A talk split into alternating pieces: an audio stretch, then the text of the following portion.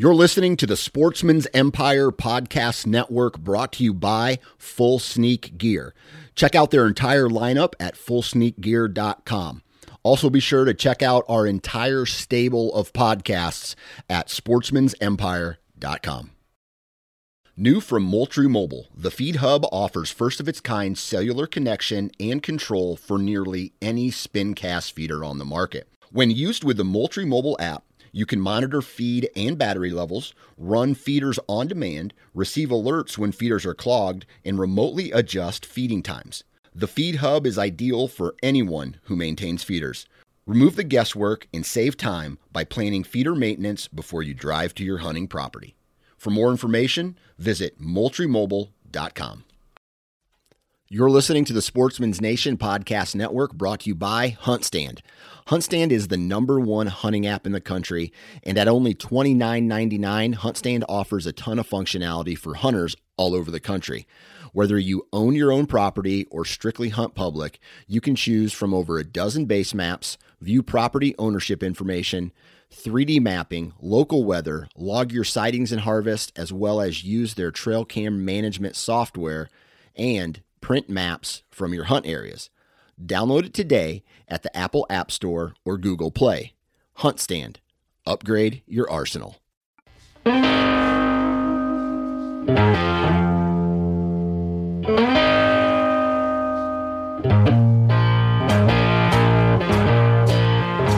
Merry Christmas, everyone, and welcome to another episode of the Hunting Gear Podcast. I'm your host, Dan Johnson, and today, we have a really good conversation with Ryan Schutz of Bear Archery, and we talk about, man, a lot of stuff. We talk about innovation, design. We talk about what leads them into new design. We talk about trends in the compound bow market. We talk about customer service. We talk about how customers influence design moving forward, and it's a really fun, interesting conversation with a company that's been around for a very long time.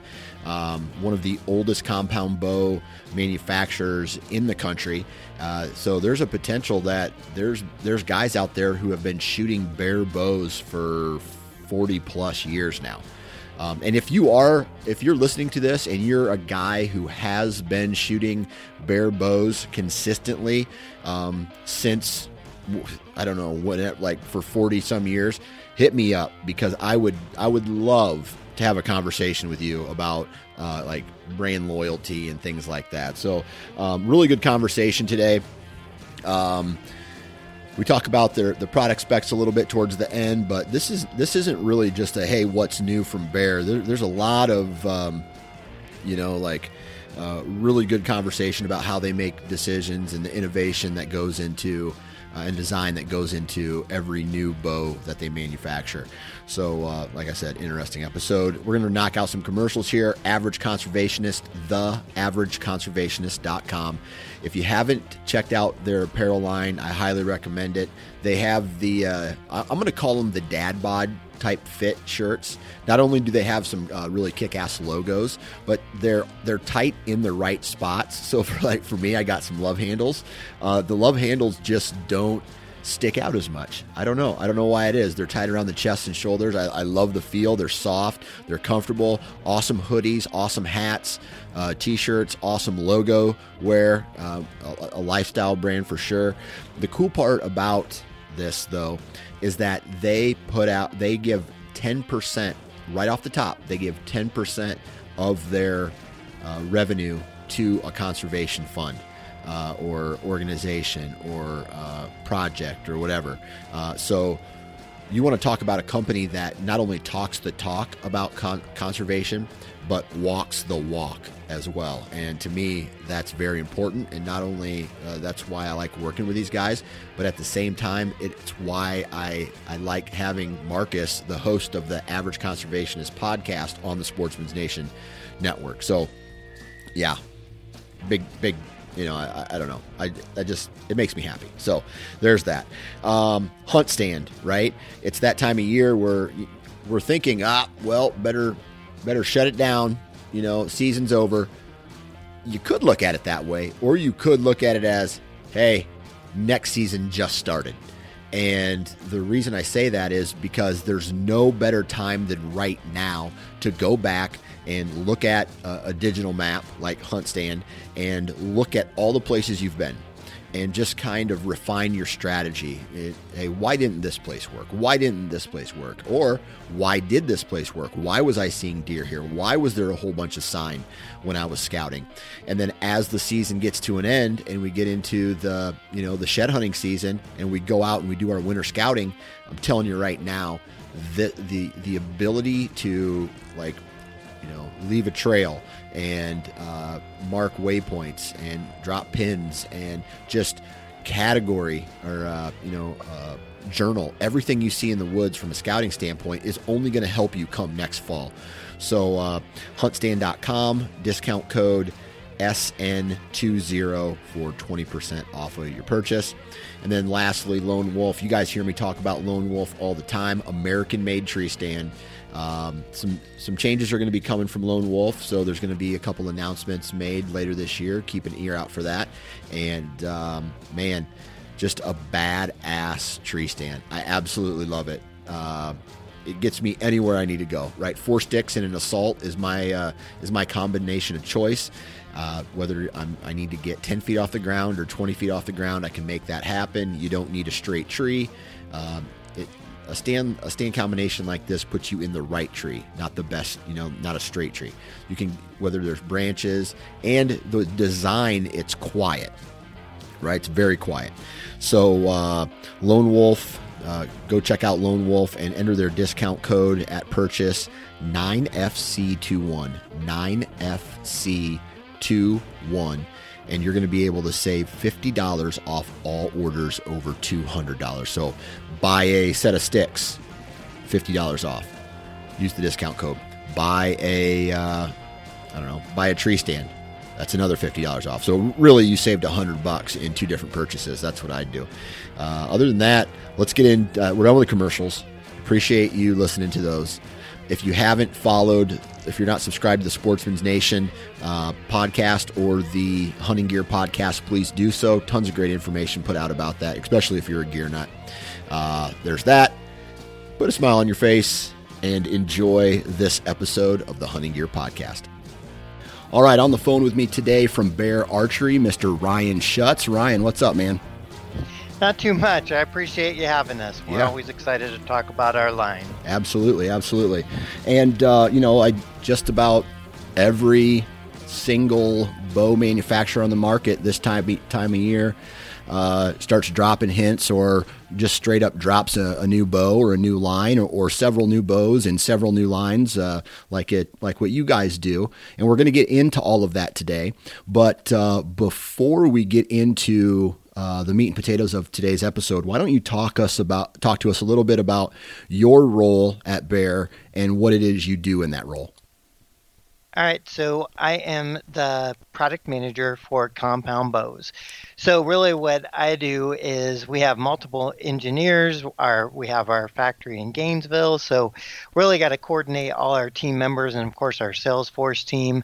And we really gather all the data we can every year and then develop the line on what are we missing, what new should we have, what current stays, do we need to adjust any of the current, and then I just my role is to make sure that, you know, all that works together so we don't miss any beats when it comes to shipping and development. Okay.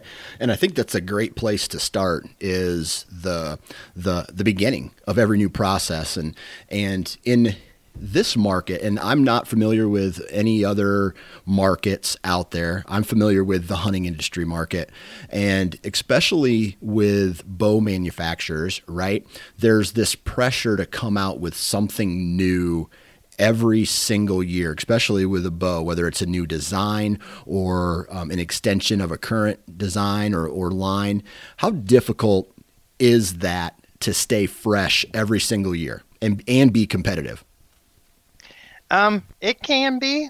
I think where we kind of look at it each year is, you do get metrics on what people, they kind of vote, right, on what bows they like by what they buy. Yep. So we use it, and we have a very big line, so that allows us, that we get lots of vote. You know, sometimes it's people buy a whole bunch of solo cams, or they buy a whole bunch of, you know, higher let-off cams like our EKO, or maybe just a dual cam like our Legit Bow. So we kind of focus on where we feel people's needs are, and then kind of focus there. And then there's always things that we're trying to do better, of course, right, with speed, feel, draw curves. Vibration's been something we've been very focused at the last couple of years on, always trying to get better and better and better there. And then there's some fun stuff too, like cosmetics. I know at times maybe doesn't sound fun, but it's kind of fun to see how, you know, the hunting industry has changed so much from extremely digital camo patterns, right, just as high definition as could be, to now a lot of the camo patterns that are becoming popular again are like older patterns. Like we reintroduced our Fred Bear pattern that was a playoff Fred's original pattern. We have Mossy Oak Bottomlands back in our line again. It's fun to see some of those older patterns, so to say, or retro, I guess, is the word the kids like to use now, or my kids would say, come back into mainstream. Yeah. But isn't that the truth with everything, though? Like, I'm a product of the 80s, right? So even today, if I bought my kids a Nintendo with all of the crazy stuff that they have, they would think that's real cool, I think. And the same goes with fashion. It's almost like it may not come back as big as it was originally, but at some point all fads or looks kind of come back into play at some point. It sure seems like that. Yeah. And a lot of it, well, like you just said, I'm kind of a product of the 80s as well. So when you see that older camel, you're like, yeah, I love it. Because I remember liking it the first time. I sure like it the second time. Exactly. So, you know, you mentioned voting, right? And how the consumer basically votes on what they like. How does that then influence the next product line out of Bear? So I would say it greatly influences it. So at Bear, we are very fortunate that we're full of hunters and archers alike. So we all kind of have our own feelings on, you know, some of us like more solid back walls, some of us don't. So any archer, I feel, can become pretty opinionated, especially once you do it a lot, to kind of become like an expert level at it. And then we use, you know, those thoughts and feelings, and then of course you mix it with what the consumer is buying, right, and where they're moving. So I would say they have the most influence on what we do. Yeah. And you can definitely see it through the years on archery, where you see speed kind of drives us for a while, and then maybe vibration free drives people for a while. I mean, there always seems to be kind of, I want to say one or two specs, but kind of a direction you could tell that the industry heads. Right. Why do you think that is, especially with compound bows? Because I would assume that just an overall good bow would trump every, like, one specific category. Like for me, and this is just one person's opinion, but I would rather have a bow that has a great draw cycle and low hand shock, as opposed to a bow that hits 500 feet per second. You know what I mean? Like, how do you guys weigh one category versus the other? I would say we're lucky enough that we can have many models that everybody seems to like, that you'll see us maybe weigh in one model that speed is more important to us, and then maybe in another model complete balance is more important to us. So we're pretty fortunate to be able to have multiple models, so we can kind of focus that way. Yeah. That way we can give, because what you said is really valid. What we look at it is how we look at it is, there's not one perfect bow that would just answer every consumer's needs, and we're happy that that's true. Unless it was one of ours, then we'd even be more happy about it being true. Yeah. But it's because it's not. Everybody likes to try different things, right? So we try to make sure that we just don't, well, we're going to only have the fastest bows, because to what you just said, we would miss out on some customers that that aren't looking for the exact fastest bow. Gotcha. And I would say our flagship kind of works that way, right? Like we tried to make sure that it's still very fast, but it's a little bit longer ATA compared to what some hunting bows are, but a lot of vibration technology. So we really try to give, I like to think of like the best of multiple categories to make one bow. Yeah. Okay. So in your opinion, talk to us a little bit, not just about Bear, but from what you know, right? What is the compound bow market like right now? Are we heading in a specific direction? Do you have any trends identified, and just kind of an overall conversation about the compound bow market in general?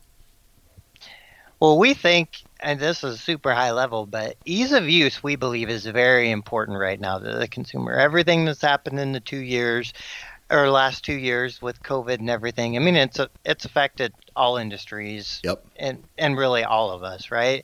The whole world. So a lot of us then had to start to do things more on our own, where it's not as easy. There for a while, it wasn't very easy to go to your local pro shop and stuff and get work done on your bow. So like many of our models, and many of them had it for a long time, have adjustable modules. So I'll just give you a general, a lot of them are adjustable from like 25 to 30 inches. So you're able to adjust that draw length without even using a bow press. Yeah. So we try to, that's one thing that we definitely see maybe the world is more that way. And some of that happened before COVID, of course, too, where YouTube and things like that has definitely changed people's perspective on stuff, because you can just about look up how to do anything on anything. Yep. Yes. Yep. So who would ever thought you could look up how to fix your dryer online and be able to actually do it? But you can, right? You're so right. Archery is not that technical. So we definitely see that, but we also see that balance seems to be more of the thing more than anything now.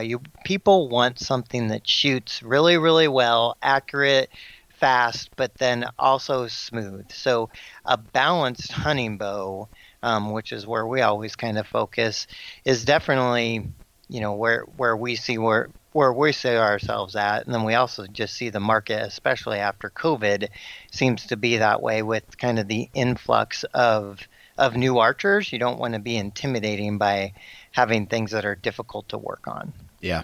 Okay. This is a question that, like, I'm not an engineer, so I don't know how to answer this question if someone was to ask me this. So that's why I'm going to ask you, someone who's in it all the time. Let's say I look on a piece of paper and I'm looking at the specs, just paper, of this year's bow compared to last year's bow, compared to the previous years, even 5, 10 years ago. The specs kind of look the same. And I'm not talking about Bear in general. I'm talking about all bow companies, right? Yeah, you're correct. How does the... how do we get away from people going, well, there's this, this, and this? Well, that doesn't matter anymore. Like, to me, the specs on a bow don't matter anymore, because we've evolved past this. We've evolved into better technology, better design, better innovation, all that stuff.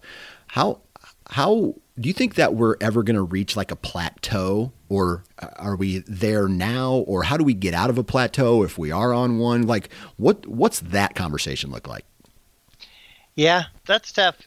The bows are all extremely efficient, like you said. I mean, once you get to a certain level, all of us make great compound bows that are very efficient just about everywhere there can be. I mean, we're, the limbs with the carbon that we're all using, all the materials are really, the best of the best, especially when you compare to like 5, 6 years ago, because sometimes people will say, well, the spec's close to 10 years ago. It's like, shoot those two bows together and tell me they're the same. Exactly. The only But the only thing I could think is like what you said, the more availability and places to go to shoot, I think, and that does seem to increase with more pro shops and other places that allow you to try the bows, feels like the answer to that question is when a guy can actually shoot them and you don't just have to read the specs. You can go in and be like, can I try these 5 bows and really, get them all set, kind of like almost shopping for shoes. Yeah. I mean, this as an archer, you need them all set for you. So if you're a 28-inch draw length, if you could shoot 4 bows all at 28-inch and whatever weight you wanted to shoot, boy, you could really kind of just forget about the specs and just go off what felt best for you. Absolutely. Absolutely. I recommend that all the time. Like, I know a lot of people are brand loyal. I am going to say I probably am not. I lean towards what feels comfortable for me. Sometimes that's the same brand over and over again, and sometimes it's not. So do you think brand loyalty has a lot to play in how people pick their archery equipment? And is that a good thing or a bad thing?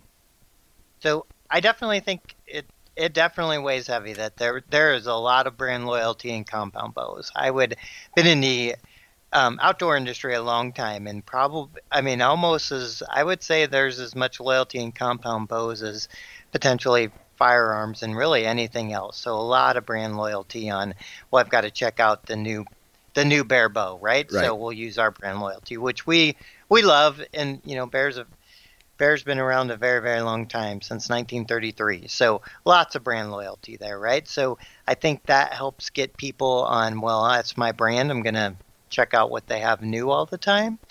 But I do think when certain pro shops and things like that, you're able to shoot multiple brands like we talked. And then as for it's good or bad, obviously I work for a brand, so I think it's good. And now from the flip side of that, we of course like the fair share of, if you're looking for a bow with great balance or something like that, and you've always shot brand X, we would love for you to give our brand a try. Yeah. So it kind of goes twofold there. But you get it, as brands go, there's so much more than just the specs and the performance. It's customer service, availability, longevity. So many things start to, become a factor. Yeah. All right. So let me ask you this question. Kind of just popped in my head about, I don't know if you have any data on this, but you've mentioned that Bear Bows has been around a long time. And you have potentially some people who have been shooting Bear Bows for 40 plus years or something like that. Okay.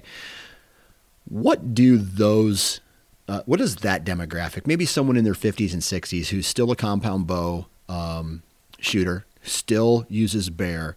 How do their likes and dislikes differ or are similar from someone who maybe have only been shooting a compound bow for 5 years and maybe they're in their 20s? Yeah, I think I will actually say, especially this last couple of years, that we've seen many archers resurface that used to shoot a long time ago. And then, now that we were all forced home and do more things on our own through COVID, we had kind of a rush of people really wanting to talk and ask about solo cam bows, mm-hmm. which were very, very popular. 5-10 years ago, we have still tried to keep usually at least 3 in the line for the last few years.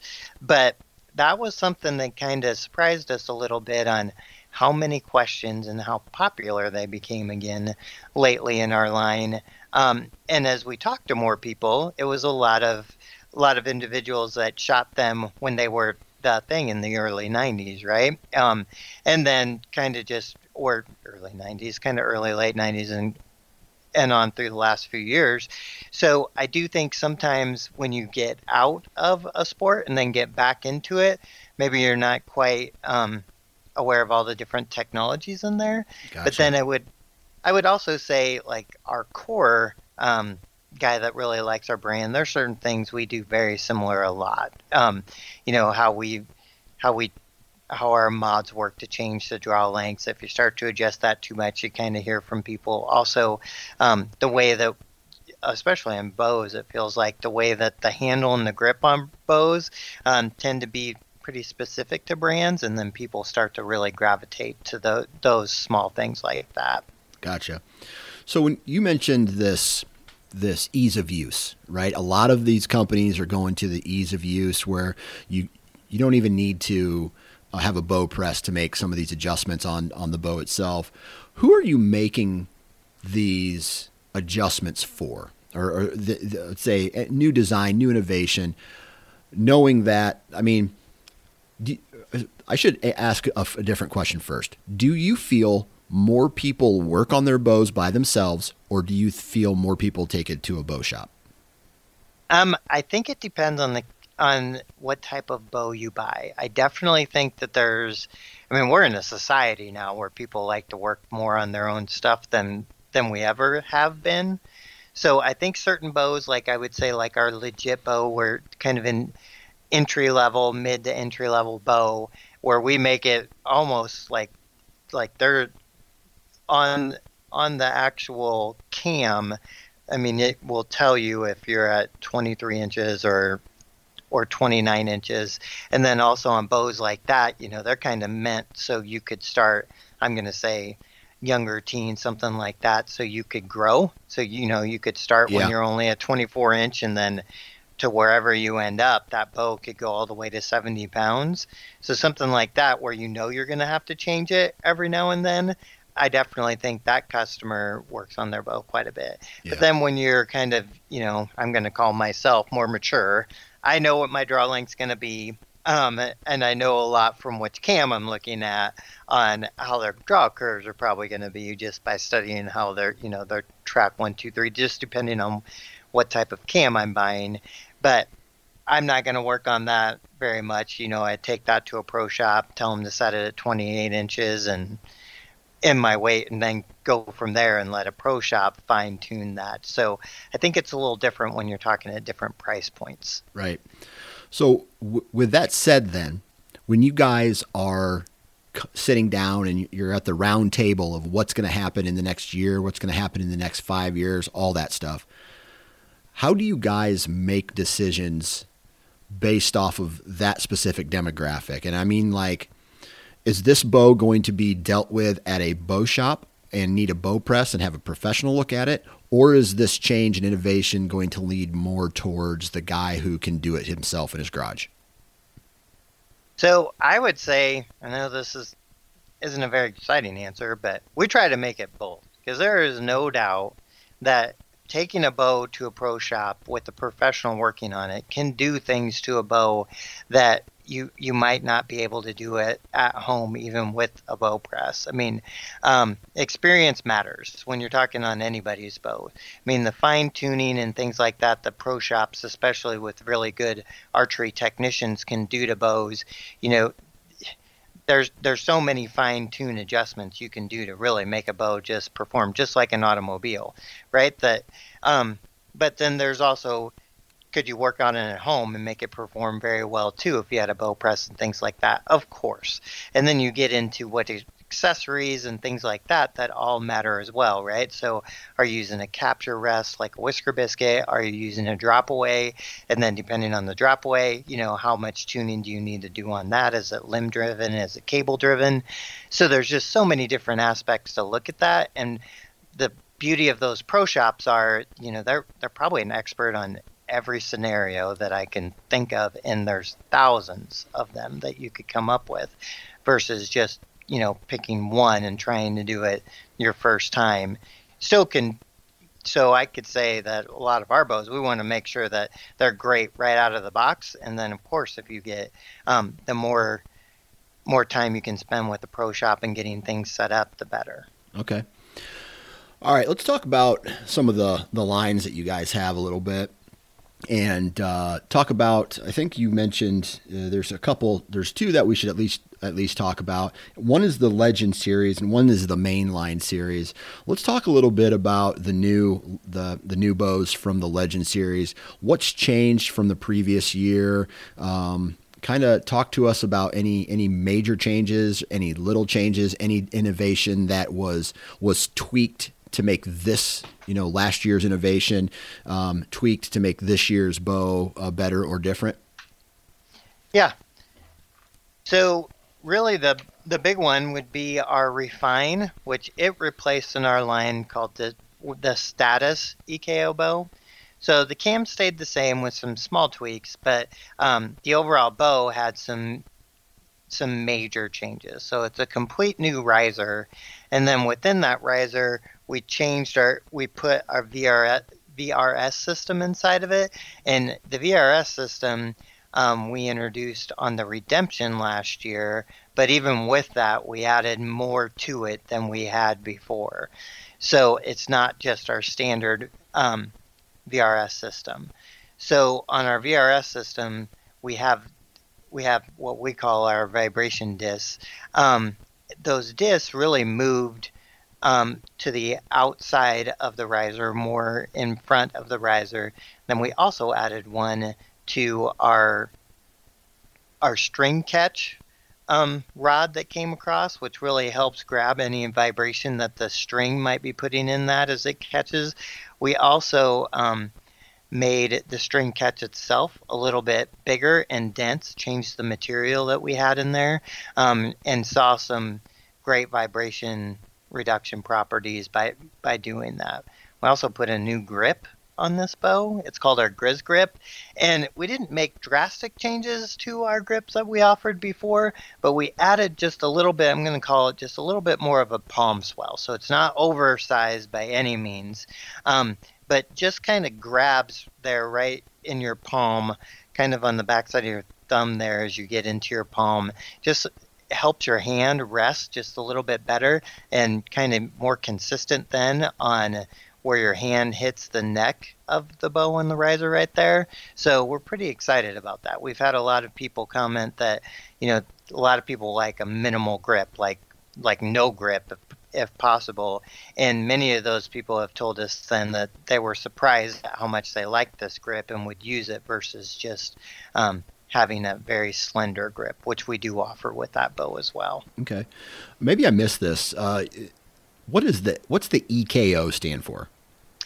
Oh, so our EKO cam, so it's what we call our cam or echo. So we kind of call it EKO or echo. Oh, okay. And really what we focused on that is that cam is adjustable with let off. So you can get 75, 80, 85, and 90%. So I should have probably mentioned this on more adjustment too. So I'm glad you called that back out. So what we did on that is, so again, without a bow press, it's all in our manuals on how to do it, is we allow you to, if you set your bow at 28 inches or whatever your draw length is, you can then fine tune it on the cam to what let off you want at that draw length. I gotcha. Okay. Makes sense. And of course, a lot of people kind of like, well, in certain states you have to be at certain let-offs, but then some people might want, I'm just making it up, 75% for turkey hunting, but maybe on an elk hunt where they think they have to hold it longer, they want 90. Either way, you can change it, and there's no wrong way to do it. Okay. Any other new from the Refine or the Legend series, any new bows or any new technology you want to touch base on? The other really thing I think that would be, there's actually two other bows. Well, one other bow in the Legend series. It's called our Whitetail Legend Pro. Okay. So we launched the Whitetail Legend last year and had really good success with it. And of course, that's also a play off of, the Fred Bear's original Whitetail Hunter. So a lot of people gravitated to that name, but of course there's a lot more technology in this bow as time has changed. What we did on this bow is, again, the Refine has all the best that we can offer when it comes to vibration, things like that. The Whitetail Pro still features the EKO cam, but then becomes a much better price point type bow, or maybe get you into archery. if you can't afford our flagship. So it starts at like a $559 MSRP versus a refined being a $1,000 MSRP. And you're still getting some great specs, almost 340 speed. This bow is a little bit shorter, though, at a 30-inch axle, which is still very popular. And then it's still adjustable from 26 to 30. So it gets you some really good specs at a little bit more affordable price. And does not, it still does well on vibration, but doesn't have the full VRS system that our other bow has. It does have in-limb dampeners that we just redesigned this last year, and then also does have a good string stop that helps take some vibration out as well. Gotcha. And a different grip system. Gotcha. So I'm looking at the specs between both bows right now. I believe the EKO that we just talked about, the refined EKO was like 4.4 pounds, and the one that we just talked about here, the Whitetail Hunter, was 3.8 pounds. Now, yes. Man, I just feel like bows are getting lighter and lighter and lighter. Is there such thing as too light? I mean, do we hit a point where it's just, I don't know, we're starting to shoot a pool noodle compared to a solid, or is that where the design comes in? Oh, it's definitely where the design comes in. I would tell you. So we test. We would make sure that everything's structurally sound, no matter what the weight would be, right? So there's a very robust testing procedure on all of our bows, no matter what the bow is. But with weight, so back to kind of when you talked about what's our round table. So we see there's a group of customers that can't be too light, and then there's another group of customers where it can't be too heavy. And of course, just like most things, as a bow's a little bit heavier, it's of course easier to take vibration and things like that out, right? Especially felt vibration, because there's more than one type of vibration. But then also, as you get lighter, it gets a little bit more difficult. But one thing also that these allow you, because we're talking bare bows here, right? So if you're starting at 3.8 pounds and you don't have any accessories on it yet, you can keep the bow fairly light, as long as you want it to be, with what accessories you end up putting on there, right? So, or you can make it heavy by putting heavier accessories on there and adding weight in certain places, stabilizers and whatnot. So we kind of want to make sure that our customer has the choice to be able to do that. Right. Okay. And then also that weight that you add to the bow, depending on where you put that weight, changes the balance. And some people like the bows to balance a little bit different too. Right. That's a great point that, some grips on bows are right dead center in the middle of the riser. Some are lower, some are a lot lower, than center. What does that do to the balance of the bow? So right off the bat, it, like after a shot or even when you're holding the bow, some will want to rock forward more, or some won't want to rock forward at all. So where you change that grip has a huge, huge impact on that. Also then, as you're shooting and stuff, that feel changes as well too. But that's also, that's all adjustable on certain, that's where you see some people have longer stabilizers. And then also depending on where you put your weight, because some people, it's not just how it'll rock, it's some people want it to rock forward fast, meaning they'll put a lot of weight out front. Or so after a shot wants to move quickly. I like it to, for hunting purposes, I like it to be pretty balanced. And use like a sidebar and do some different things like that. But everybody's different, so we want to be able to allow you to be able to adjust it the way you like it too. Yeah. Okay. What about the next lineup, the main line? What's new from the main line? So there's a lot new in the main line as well. De-Escalate is new, which is pretty exciting. The bow underneath it, though, is probably the one I'm the most excited to talk about, the Resurgence. The Escalate, though, what's very exciting about it is in our main line, we didn't offer much on the VRS systems before, and now we do. So this has not quite everything that the Refine does, but it does have the two discs inside the riser. They're almost hidden how we have them inside, but we really do a lot of research and a lot of, I would just say, trial and error on where to place those inside the riser to get the most bang for our buck, so to say, on where we put them, where it reduces the vibration the most. And in this particular riser, that was definitely where it worked out the best, but it kind of hides them inside there. And then this also gets our Grizz Grip, which we're pretty excited about. This bow is a little bit shorter than the Refine, which is a flagship in the main line. So still gives you a very high-performing bow, but some people like that a little bit shorter axle-to-axle. This is a 31. Still very fast at 339. And this also does have our in-limb dampeners as well. So you get quite a bit of vibration dampening properties within this bow as well, but a little bit shorter. Gotcha. Okay. And then you mentioned the Resurgence. So the Resurgence is a really fun bow for us. So this has a new cam for us this year.